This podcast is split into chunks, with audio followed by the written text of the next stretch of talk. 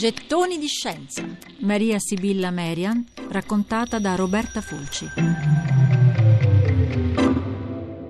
Amsterdam è un tripudio di nuove possibilità. Nel 1691, quando Maria Sibilla Merian approda in città, le strade prosperano di commercio con paesi lontani, è tutto un viavai di viaggiatori, si respira un'atmosfera aperta e piena di movimento e Maria Sibilla Merian è libera, divorziata e non più vincolata dalle severissime regole labadiste. Non è ricca, ma ha un'ottima reputazione e tante conoscenze nei salotti degli intellettuali curiosi del suo lavoro. Mentre era al castello di Valta, tra i labadisti, Leibniz in persona è stato nella sua casa di Francoforte per visitare le sue collezioni di insetti e le sue illustrazioni. E ormai anche le sue figlie si stanno affermando come acquarelliste. Ad Amsterdam, Maria Sibilla fa la conoscenza di Anton van Leeuwenhoek, il naturalista olandese inventore del microscopio. Studia esemplari di insetti che provengono da ogni parte del mondo, non solo insetti, raffigura anche ragni e poi si è appassionata alle rane, che si trasformano da girini, un po' come fanno le farfalle dai bruchi.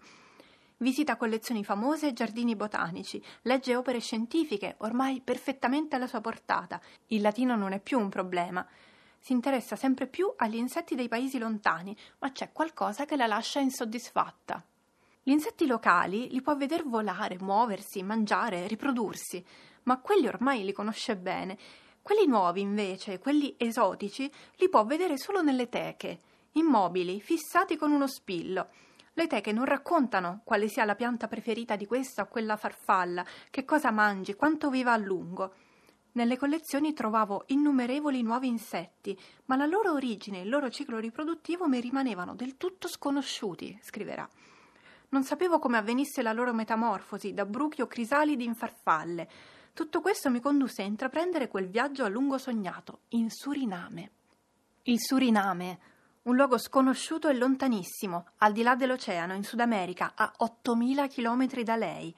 Maria Sibilla ha 52 anni e sul finire del Seicento viaggerà sola con sua figlia Dorotea. Gli amici cercano di dissuaderla, le dicono che è un po' troppo vecchia per un'impresa simile, ma lei non molla. In Suriname ha già dei contatti tramite la comunità dei labadisti, amici che hanno una piantagione laggiù e le possono ospitare. Il problema sono i soldi.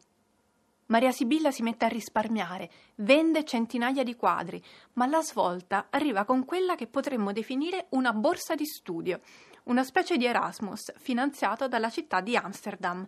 Quella di Maria Sibilla Merian fu la prima spedizione al mondo guidata da motivazioni puramente scientifiche, non sovvenzionata da enti politici o militari, ma da una città con il solo scopo di accrescere il sapere.